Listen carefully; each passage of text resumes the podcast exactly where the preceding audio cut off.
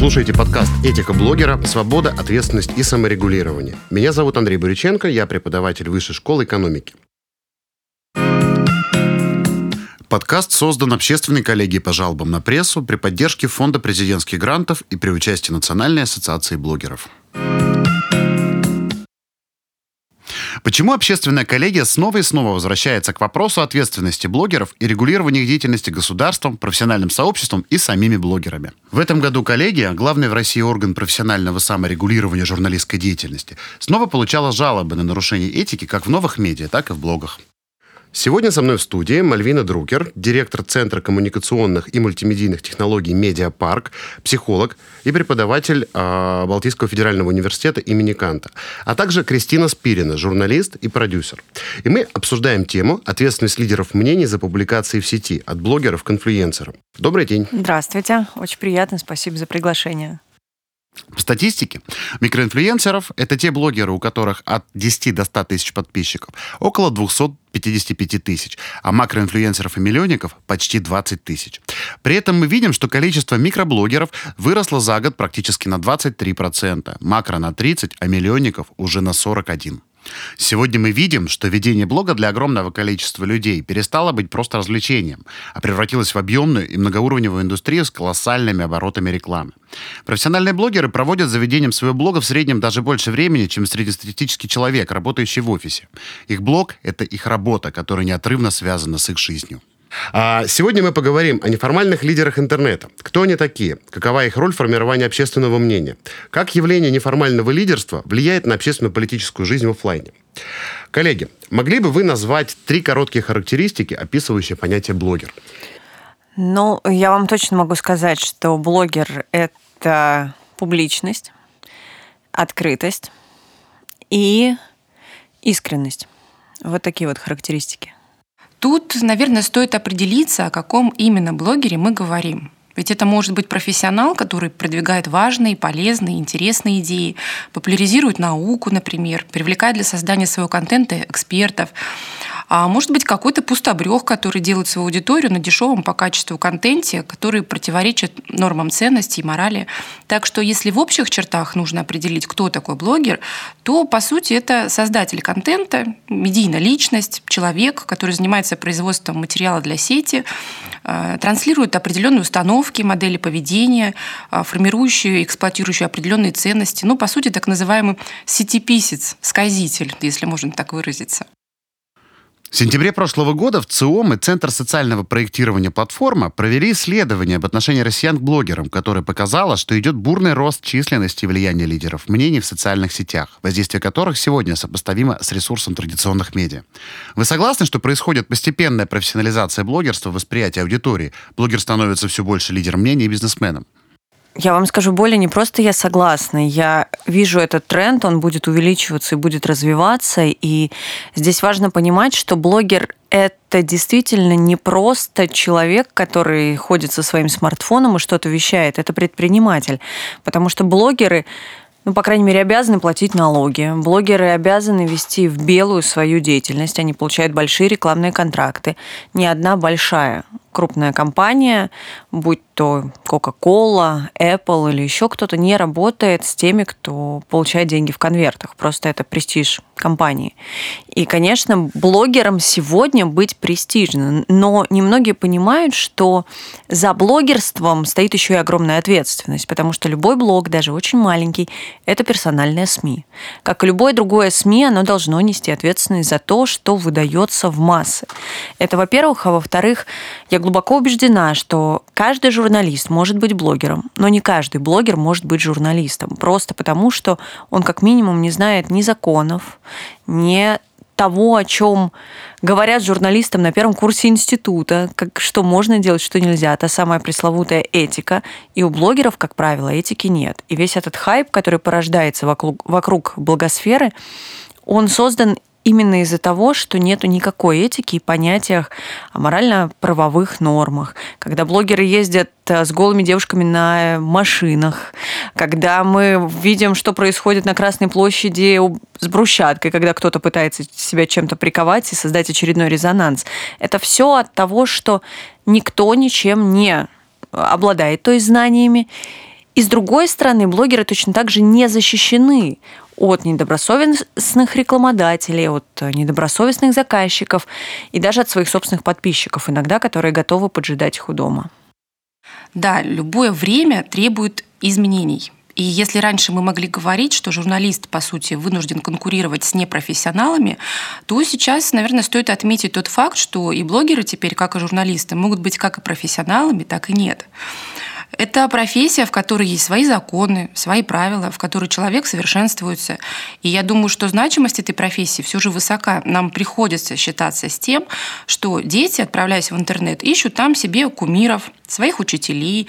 И от того, насколько вообще своевременно взрослые научат различать полезный контент от разрушительного, и насколько готовы доверять детей сети, из которой они могут впитать как норму все, что угодно, зависит, в принципе, будущее общества.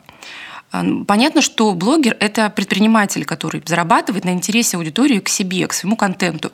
И тут, конечно, много зависит от того, насколько человек позволяет себе нарушать какие-то границы моральных и нравственных категорий. Ведь часто зарабатывают не только на разумном, добром, вечном, а как раз-таки наоборот. А это уже пугает. Да, это действительно пугает сошлюсь на то же исследование, в котором говорится, что беспрецедентность нынешней ситуации заключается в свободном доступе участников информационного рынка к каналам информирования. При том, что сила их убедительности зависит от индивидуальных талантов, артистичности, умения находить точные стилистические контентные решения. Многие блогеры утверждают, что они работают 24 на 7 с рабочим местом под названием «Везде», без выходных и отпусков. Вместе с тем, данная группа, не связанная с какими-либо формальными ограничениями, мобильная и постоянно восполняемая, формирует широкую палитру новых подходов. При этом аудитория в ряде случаев сложно понять э, исходную мотивацию их сообщений, наличие или отсутствие заказчика, а также критерии достоверности. А как вы могли бы это прокомментировать? Очень-очень сложные формулировки. Но смотрите, давайте по порядку. Во-первых, блогер это действительно человек, который работает отовсюду и везде. Это, ну и, наверное, как журналист, это не призвание. Ты можешь поехать отдыхать в Египет, там упадет самолет, что ты будешь делать? Работать. Точно так же, как и блогер. Где бы он ни оказался, его везде поджидает работа, потому что ты не знаешь, где будет твой репортаж с места событий. Здесь э, я не просто так сказала про искренность. А блогеры подкупают тем, что они очень искренне ведут себя с аудиторией, но они не отделяют свое субъективное мнение от объективной картины происходящего. В этом и есть вся основная ловушка, потому что что делает СМИ? СМИ и журналист обязаны быть объективными, приезжая на то или иное место событий. Ну, проще всего рассказывать на примерах каких-то тяжелых ситуаций. Там вот был когда-то теракт в Домодедово, например. Я как журналист, приезжая туда, объективно, я не имею права обвинять одну или вторую сторону, я не имею права высказывать даже свои предположения, не ссылаясь на какой-либо источник информации. То есть я не могу сказать, что это был теракт, пока этого не подтверждено. Я могу только сказать, по неподтвержденным данным есть мнение, что это был теракт. И то мне потом за это откусят голову, потому что я говорю непроверенную информацию вслух. Что же делает блогер? Он, обладая большим количеством аудитории, все, что больше тысячи человек, это уже, да даже тысячи человек, это аудитория. Между тем, он начинает высказывать свои собственные, субъективные, по большей части не имеющие ничего общего с действительностью, мнения, которые большинство его аудитории, так как она лояльна, она с ним просыпается и засыпает – они ему верят. Естественно, если я с этим блогером, как человек, который подглядывает, а Инстаграм это, ну, например, Инстаграм это соцсеть, которая занимается подглядыванием, я подглядываю всю его жизнь, мне кажется, что он со мной глубоко искренен, и он может продолжать быть искренним, когда он кого-то обвиняет в чем-то или когда он говорит о чем-то. Но за, этим, за этой искренностью скрывается масса незнания и некомпетентности – и человек не понимает, какие вещи он вообще транслирует в массы. Это связано, может быть, и с ковидом, в силу своих ограничительных убеждений блогер может транслировать такую чушь, когда ты задаешь ему конкретный прямой вопрос, почему ты так считаешь, не ссылаясь на седьмое, седьмое поколение своей бабки, дяди, старшего брата, вот почему именно ты так думаешь, ответа не находится. Я как человек, который являлся соавтором большого фильма про вакцину, сделанный на собственные деньги, могу сказать, что мы столкнулись с огромным, просто огромнейшим непониманием блогеров о том, что вообще такое ковид, и нежеланием разбираться. Потому что классно говорить, что Собянин всех вакцинирует, классно говорить, что мы в плохой стране живем. но не классно посмотреть за пределы этой страны, о том, что в других государствах люди вообще за вакцину деньги платят, а у нас бесплатно раздают.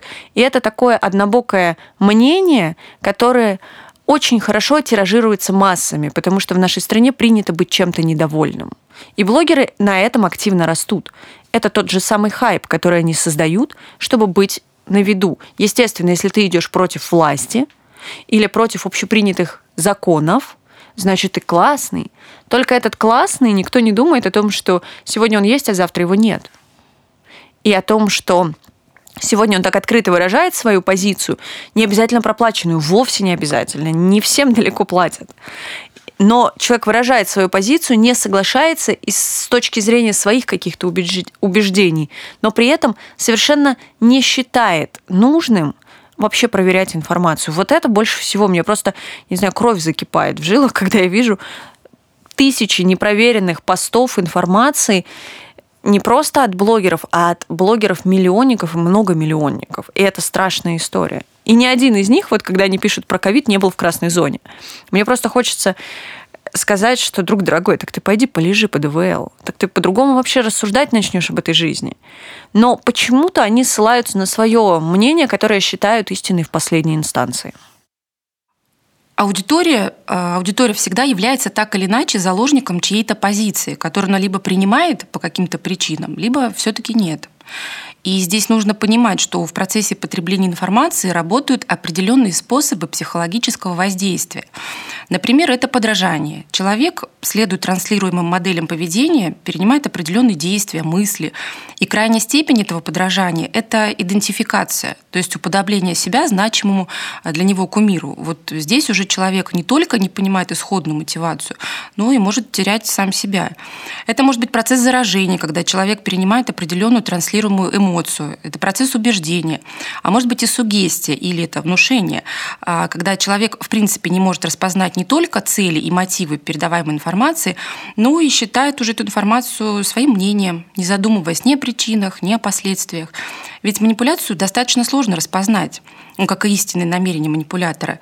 И только хорошая эрудиция, логическое мышление, умение работать с разными источниками информации а, может спасти аудиторию от такого контента. В таком случае вопрос, как вы считаете, какое опасное влияние могут оказать вот эти самые блогеры, инфлюенсеры на аудиторию и, возможно, на каждого отдельного читателя? И готовы ли блогеры отвечать за этот свой контент? Блогеры к сожалению, далеко не готовы отвечать за свой контент, и им проще удалить пост. Но, как мы знаем, все, что было в интернете, из интернета никуда не девается. И чаще всего блогеры делают вид, что ничего не произошло, это мое личное мнение, я имею право его выражать. Это, безусловно, так. Но только ты должен думать, какое влияние ты оказываешь на свою даже аудиторию в тысячи человек. И одно дело, если я спасаю этим чьи-то жизни, или даю повод задуматься о чем-то важном, о том, что нельзя бить животных, о том, что надо переводить бабушек через дорогу или помогать малоимущим. Другое дело, когда я сею вплоть до межнациональной розни, ведь блогеры тоже этим занимаются, не думая о своих каких-то маленьких высказываниях, не думая о том, что я говорю, не надо прививаться, потому что это что-то там. Ну, каждый объясняет для себя это по-своему. Но это твое дело как человека. Зачем же ты транслируешь это в массы? Ты не врач, ты не профессор, ты не вирусолог. Ты не имеешь никакого права говорить как надо, а как не надо. Ты можешь сказать, это мое личное мнение, и я не прививаюсь под, по этому, потому что у меня медотвод. Или там потому, что у меня вот так. Но когда блогеры откровенно увиливают от вопроса про то, сделали ли ты вакцину или нет, и говорят о том, что, ну, будем считать, что сделал. Очевидно же, что человек ее купил. Какой, трансли... Э, какой пример он транслирует? Какой? не очень хороший, о том, что можно что-то купить. Но при этом никто не говорит о том, что если ты купил вакцину и оказался в красной зоне, врачи будут лечить тебя по протоколу человека привитого. Они не будут проверять, привит ты или не привит это отнимает дополнительное время. Ты там не один. Если кто-то был в 52-й РДКБ, мне кажется, для этих людей наглядная история, сколько людей в день умирают и сколько людей лежат на животе ежедневно и поступают туда в тяжелом состоянии. Врачам не до того, чтобы проверять правильность или неправильность, а, правдивость или неправдивость прививок. Они просто лечат по протоколу опираясь на те или иные моменты. Но когда человек откровенно заявляет, что это ничего страшного, если я что-то покупаю, не говоря даже об этом вслух, а косвенно намекая, вот это уже проблема. И это проблема о том, что очень много неосознанных граждан, так назовем, не люблю людей гражданами называть, ну, в общем, огромная часть людей, которые не имеют доступа к нормальной информации, или не умеют ее искать, или не имеют желания. Они смотрят на популярных людей, которые говорят им определенные вещи. Окей, не берем вакцину, сложная тема. Любой другой пример с катастрофами, с ЧП, с терактами, то же самое. Блогер выходит и говорит, Кемерово, наглядный пример. Я там была, я прекрасно знаю, что происходило из первых уст. Когда выходит блогер многомиллионник и говорит о том, что погибло больше 400 человек, а нам говорят, э, что их 76, у меня, ну, я просто свирепею, потому что я была в морге, я видела, сколько людей погибли я видела, сколько людей, сколько останков человеческих выносили в пакетах. Это страшная вещь. И вот когда я стою, будучи там 27-летней девочкой, вижу это все, мне страшно, когда 30 многолетняя женщина, казалось бы, с большим опытом и, наверное, должна иметь какие-то мозги в голове, она говорит о том, что нам все врут, государство врет. Откуда эти факты? И у меня был вопрос один, а вам будет легче, если вот ваша точка зрения правильная? Ну, вот зачем вы это транслируете? И здесь, мне кажется, надо разрабатывать, ну, то есть должен быть какой-то регулятор, который наказывает за то, что ты высказываешься вслух, не имея под собой никакой проверенной информации. Ведь журналист, все, всем известно, что ни один сюжет не выйдет в эфир. Ну, в данном случае говорю сюжет, потому что я работник э, все-таки Первого канала и журналист телевизионный.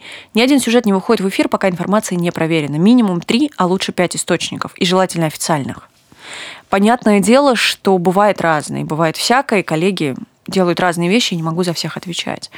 Но у блогера-то нет вообще никакой проверенной информации. Ему кто-то сказал, как правило, это бабушка тети старшего сына, ну вот обычно это так трактуется, или я там слышал, это был мой там какой-то родственник, но это непроверенная информация не является источником информации. А еще лучше, когда говорят, у меня друг в ФСБ. И вот он мне я думаю, вот это что за друг такой? Неужели у него такой длинный язык? Я пока за 12 лет работы на телевидении не встречала почему-то таких друзей, хотя контактирую с ними постоянно. И почему-то, когда ты им звонишь, они тебе говорят, не твоему ума дело. Вся официальная информация имеется в официальных источниках. Но, видимо, не очень-то они мне и друзья, получается. А здесь у блогеров одни такие друзья из Министерства трех букв.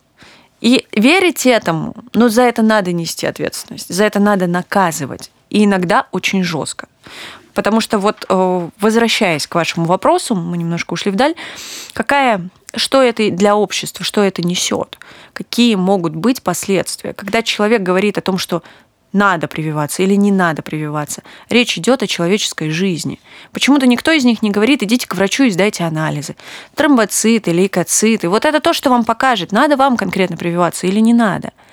Идите, пройдите сделайте КТ. Когда вы последний раз вообще это делали? Никто не говорит о том, что в принципе сдавать анализы ежегодно нормально. Зато все хайпуют на коронавирусе и на том, что государство нас обязывает.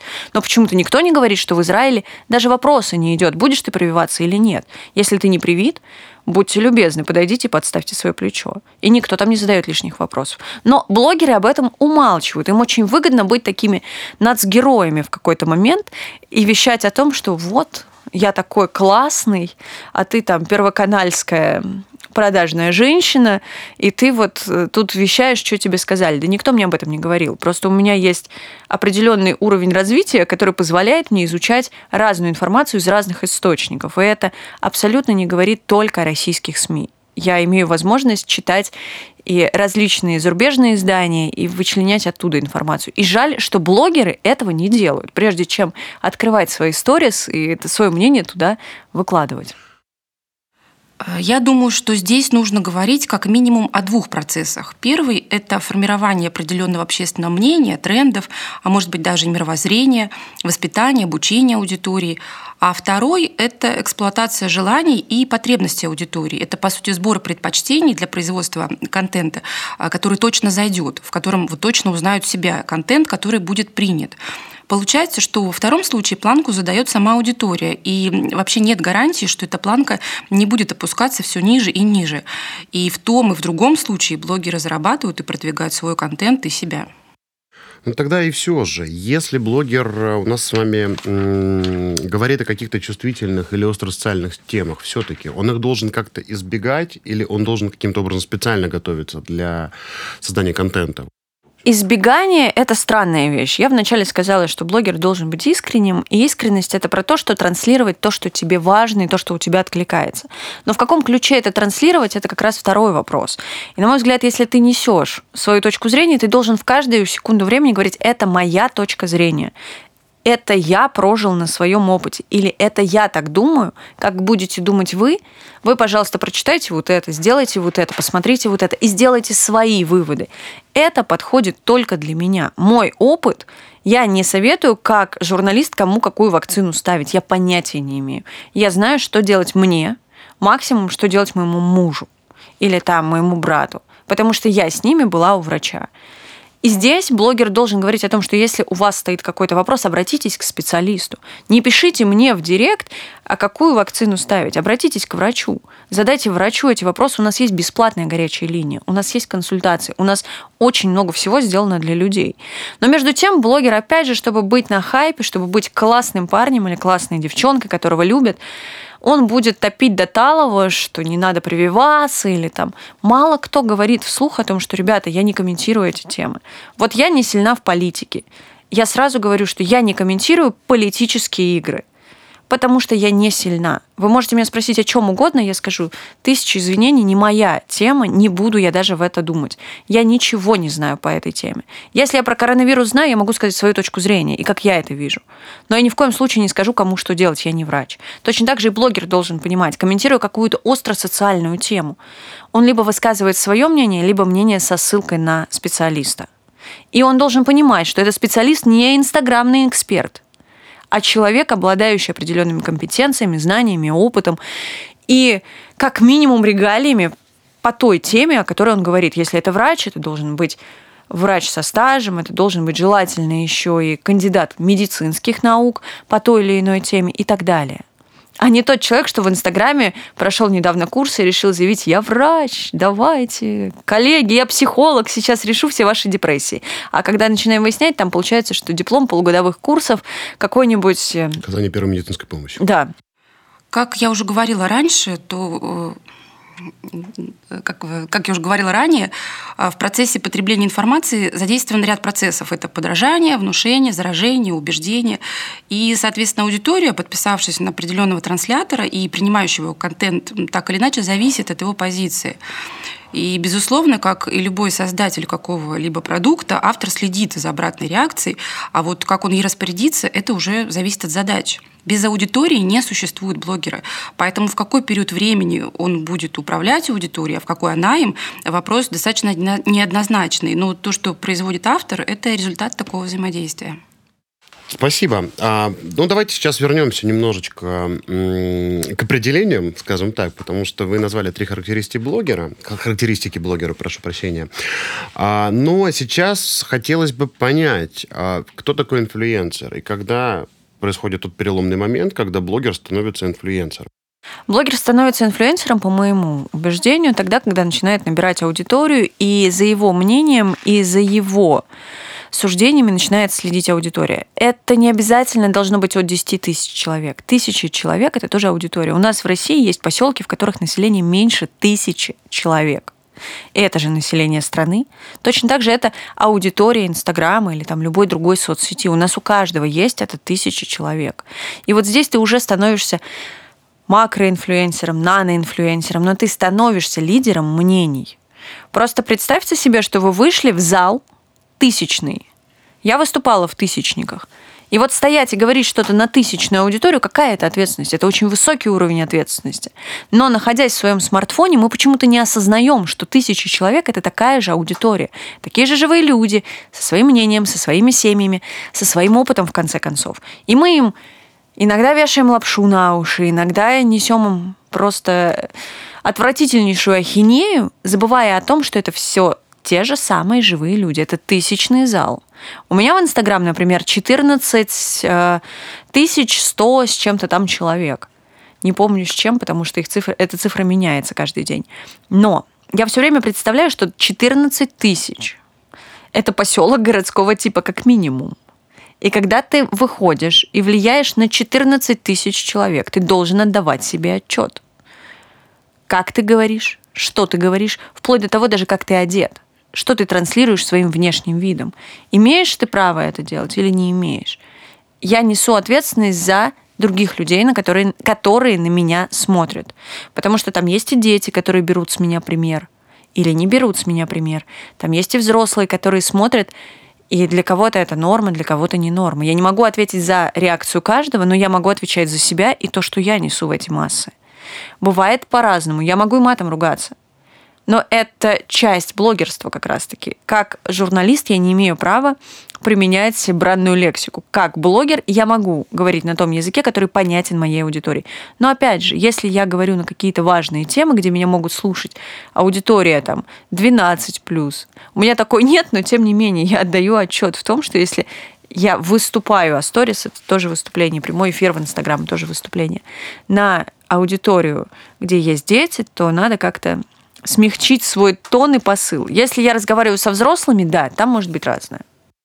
Понятно, что речь здесь идет о большом количестве подписчиков, которые подтверждают признание блогера, с мнением которого считаются, которому подражают. Но это скорее уже результат того, что контент, который производит тот или иной блогер, находит отзыв у определенной аудитории. Это такой друг, учитель, наставник, с которым человек проводит время по разным причинам. Кто-то узнает что-то новое, кто-то развлекается, кто-то вообще пытается найти себя. Э, в любом случае, когда на контент определенного блогера подсаживаются, в том числе и психологически, то становится зависимым от этого человека, и любое его мнение уже становится важным или даже единственным. В таком случае а, вопрос. Ну, считается, что инфлюенсер это все-таки больше про деньги, про монетизацию, про рекламу. Но сегодня, в общем-то, мы, наверное, уже признаем, что инфлюенсер, он помимо денег, да, он влияет на мировоззрение поведение своей собственной аудитории. Вы с этим согласны? Абсолютно. А реклама это что такое? Это то же самое влияние. То есть, по сути, я продаю свое время и свою точку зрения, чтобы продемонстрировать тот или иной продукт. И многие блогеры, опять же, что рекламируют? Ставки на спорт, а, микрофинансовые организации – которые, по моему мнению, например, надо сжечь, потому что люди не умеют в нашей стране читать. И не в курсе о том, что 200% это не годовых. Не всегда годовых, это возможно и в месяц. А блогер идет и со спокойной душой это делает. Это тоже влияние, тоже демонстрация своей точки зрения, но уже за деньги.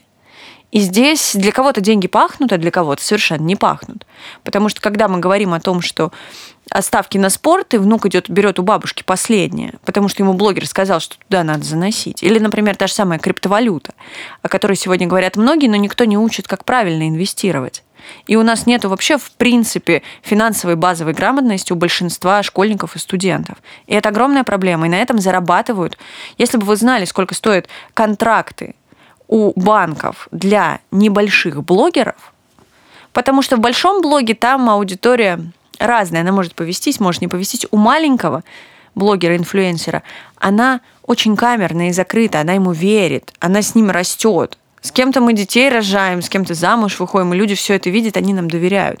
Вот такая аудитория ценится очень высоко. Там конверсия в покупку продукта, который ты рекламируешь, гораздо выше иногда, чем у блогера-миллионника, за счет того, что доверие больше. И, соответственно, тут уже ответственность блогера, что он впаривает или не впаривает своей аудитории. И банки платят большие деньги за размещение у блогеров своих продуктов.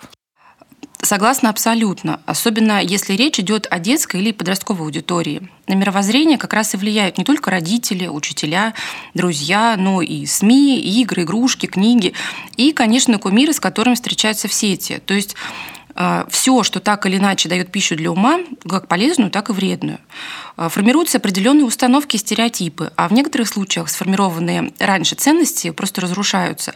Мы проводили недавно исследование, в результате которого ну, получили не совсем радостные результаты. В сетевом пространстве достаточно большая доля подростков сталкивается с контентными, коммуникационными рисками. А, дети подвержены разрушению ценностей различного порядка. Это и культуроцентрического пласта, и антропоцентрического, э, антропоцентрического и социоцентрического, онтологического и других.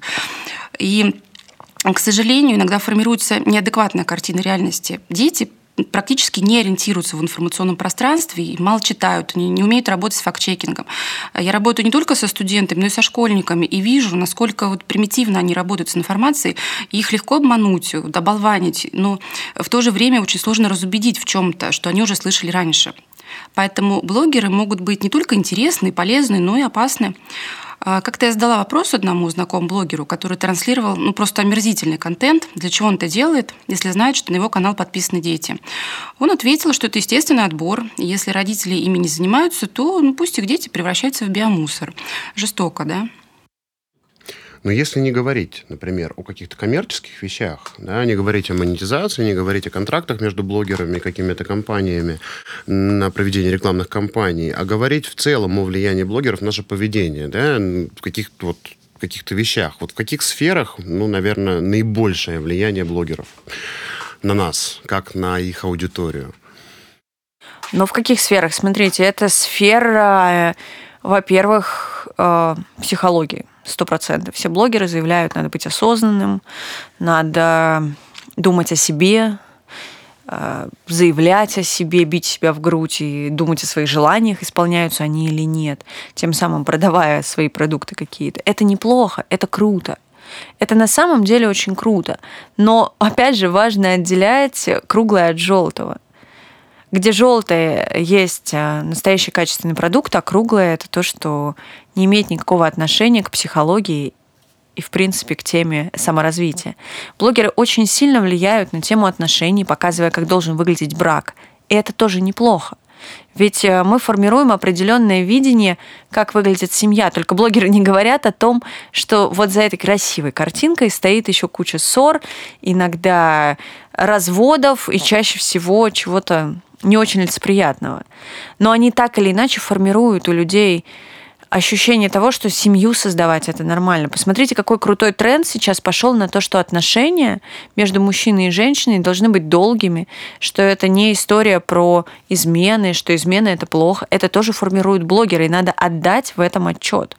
О том, что получать образование, учиться и рано начинать работать, это круто. Это тоже несут блогеры. И это есть некий тренд на то, что ты можешь с 15, с 14 лет получить какую-то профессию таргетолога, я не знаю, там, СММщика, и зарабатывать, зарабатывать какие-то деньги на институт. Очень многие, много блогеров пропагандируют правильные ценности о том, что нужно получать высшее образование, что очень престижно учиться в крутом вузе, и объясняют, что ты будешь дальше зарабатывать, что ты будешь помогать родителям, ты встанешь на ноги сам – но не все так делают. Кто-то говорит, заходи к нам в сетевуху, и тут у нас, тут, короче, бабки просто с неба сыпятся, давай только впаривать наши вот порошочки, и будет тебе счастье. Это тоже две разные грани. И тут, на мой взгляд, больше идет от семьи. В какой семье ты воспитан, в какой, как тебя растили, чему ты веришь это как дурная компания. Можно к дурной прибиться, а можно к классной прибиться. И среди блогеров много классных ребят с правильными ценностями, с правильными установками, которые они транслируют. И вопрос в том, что выбираешь смотреть именно ты. Как я уже говорила ранее, а, в процессе потребления информации задействован ряд процессов. Это подражание, внушение, заражение, убеждение. И, соответственно, аудитория, подписавшись на определенного транслятора и принимающего его контент, так или иначе зависит от его позиции. И, безусловно, как и любой создатель какого-либо продукта, автор следит за обратной реакцией, а вот как он ей распорядится, это уже зависит от задач. Без аудитории не существует блогера. Поэтому в какой период времени он будет управлять аудиторией, а в какой она им, вопрос достаточно неоднозначный. Но то, что производит автор, это результат такого взаимодействия. А, а если посмотреть на вот этот мой вопрос немножечко с другой стороны, да, Следит ли инфлюенсер, блогер за комментариями и отзывами в сети на свой контент? И могут ли эти самые вот комментарии да, повлиять на его собственную точку зрения, на его контент, да, то есть это некий такой контент по заявке от аудитории. Я вам открою, ну, точнее, не открою большой тайны, большого секрета о том, что в принципе, блогеры создают то, что имеет спрос аудитории. Посмотрите, что сейчас продают блогеры. Это масса курсов по саморазвитию. Почему? Потому что на это есть большой спрос. Потому что люди хотят э, избавиться от страхов, люди хотят э, покупать себе там, ну не знаю, какие-то машины, квартиры. Это нормальные блогеры под этот запрос создают продукт. Вообще, в принципе, имеет место опираться только на мнение аудитории. Ты можешь быть каким угодно умным и классным, придумывать что-то новаторское, но если аудитория до этого не доросла, ну кому это надо? Это точно так же, как, я не знаю, ну вот, сейчас дай летающий автомобиль людям, и они скажут, ну и чё? У нас даже Теслы нету практически, есть в каких-то ограниченных количествах. Просто потому, что нету потребности пока такой, нету возможности пока такой. И я не только про финансовую блогер на 100% зависит от мнения аудитории. И очень часто мы видим, вспомните пример с Региной Тодоренко, когда она в эфире сказала про Влада Топалова, э, в эфире с, в интервью с Владом Топаловым, одной из журналистки, она сказала о том, что если женщину бьют, значит, она этого заслужила. Посмотрите, что было на следующий день. Ее просто заклевали, от нее отказались рекламные контракты большие, от нее отказались рекламодатели, от нее отказались читатели, хотя человек выразил свое мнение, просто не смог его грамотно распаковать и объяснить, почему она так думает. А люди, естественные паблики, зацепились за фразу, вырванную из контекста. Это такая некая газета «Спид-инфо». Образца 90-го года получилось. Но Конечно, блогер зависит, конечно. Если не будет аудитории, не будет рекламодателей, не будет самого блогера. Так как чаще всего это ну, все-таки авторский контент, то и модели поведения блогера могут быть достаточно разными. Он, конечно, может много поменять, чтобы попасть в свою аудиторию, увеличить ее, угодить ей в конце концов, но может и наоборот. Отказываясь от так называемой не своей аудитории, э, он формирует э, себе определенную репутацию, он закрепляет вот этот самый образ э, свой, и это все-таки достаточно субъективно и, конечно, зависит от контекста и времени. Ну, наверное, самый такой важный вопрос, самый, наверное, сложный вопрос. А как разобраться, кому доверять из блогеров? Да? И можно ли в целом вообще кому-либо доверять? Вот этим вот неформальным лидерам. А вообще я бы доверяла только себе. Это единственное. И то, наверное, не всегда. А, смотря в каких вопросах доверять. Если у нас есть вопросы по здоровью, я доверяю врачу, я не доверяю блогеру. Если у меня есть вопросы межличностного общения, не знаю, конфликтов с мужем, я доверяю психологу. Простите, а если а, блогер врач? Тогда надо понимать его квалификацию, тогда надо понимать его дипломы, тогда надо понимать, что вообще он из себя представляет профессионально, потому что действительно очень много блогеров-врачей, и они очень крутые врачи. Просто они перешли в разряд популярных врачей. Как, например, Лео Антонович Бакерия. Мы же все знаем, что он известный врач. Просто он не блогер, он не ведет Инстаграм. Если бы вел, я уверена, у него было бы миллион подписчиков точно. Но просто вот он не публичный человек, и он не идет в эту публичность. Но многие из тех крутых врачей, кто пошел, на самом деле делают большое благо, потому что пока они публичные и пока не высказывают свою точку зрения и объясняют людям разные вещи, многие из шарлатанов сидят без хлеба.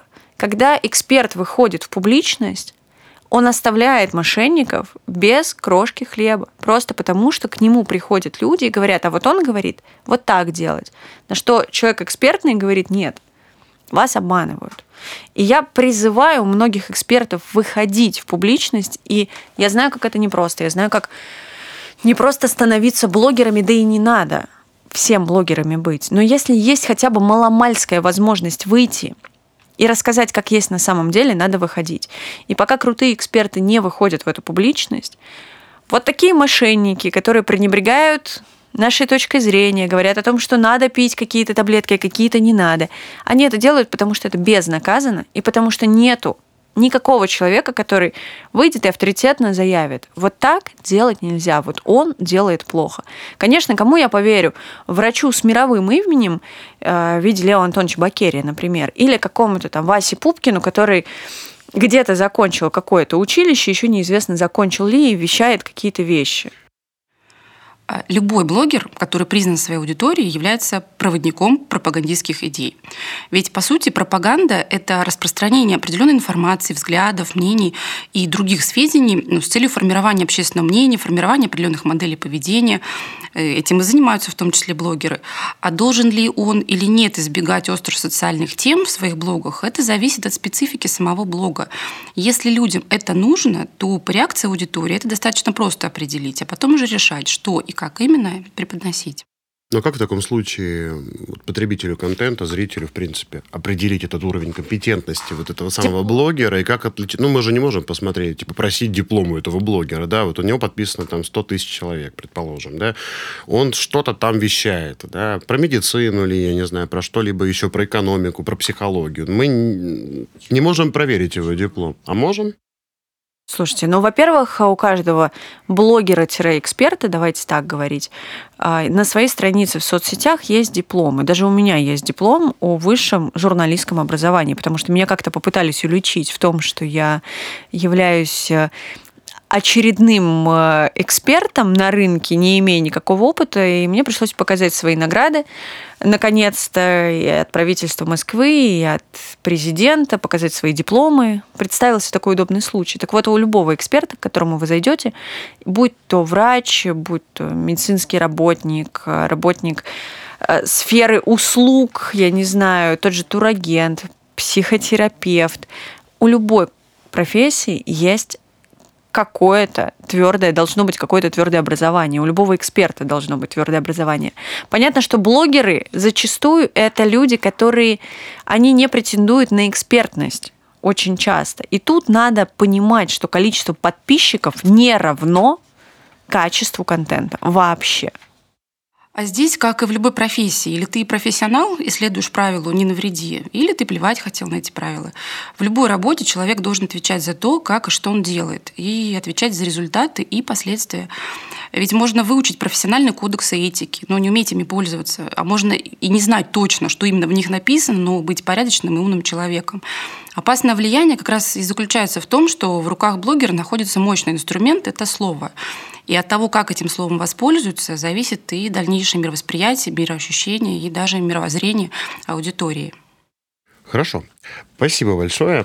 Насколько блогер, лидер мнений, да, инфлюенсер, может оказаться проводником неких пропагандистских идей? Сто процентов может. Сто процентов. Конечно. Мнение, как я вам уже сказала, продается и покупается. Все, это вопрос денег и совести. Если человек, в принципе, достаточно продажен, то таких много и на телевидении, и в любом СМИ, к сожалению. И это только дело совести. Я же сказала, деньги могут пахнуть, а могут и не пахнуть.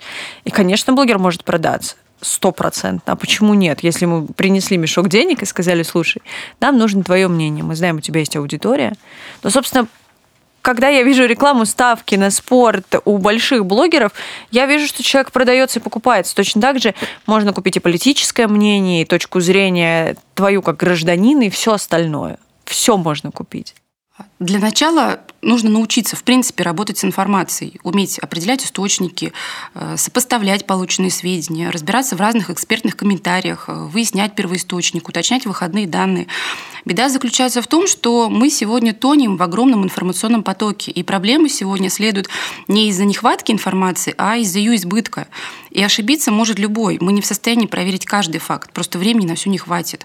Но вот разобраться в теме, которая нам близка, это уже несложно.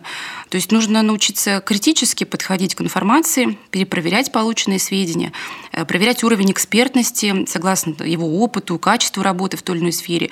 И все же не создавать себе того самого кумира, чьими глазами потом смотрит на мир потерявший себя человек. Спасибо большое. С нами были Мальвина Друкер, директор Центра коммуникационных и мультимедийных технологий «Медиапарк», психолог, преподаватель БФУ имени Канта, и Кристина Спирина, журналист и продюсер. И мы обсуждали тему от блогеров к инфлюенсерам, ответственность лидеров мнений за публикации в сети.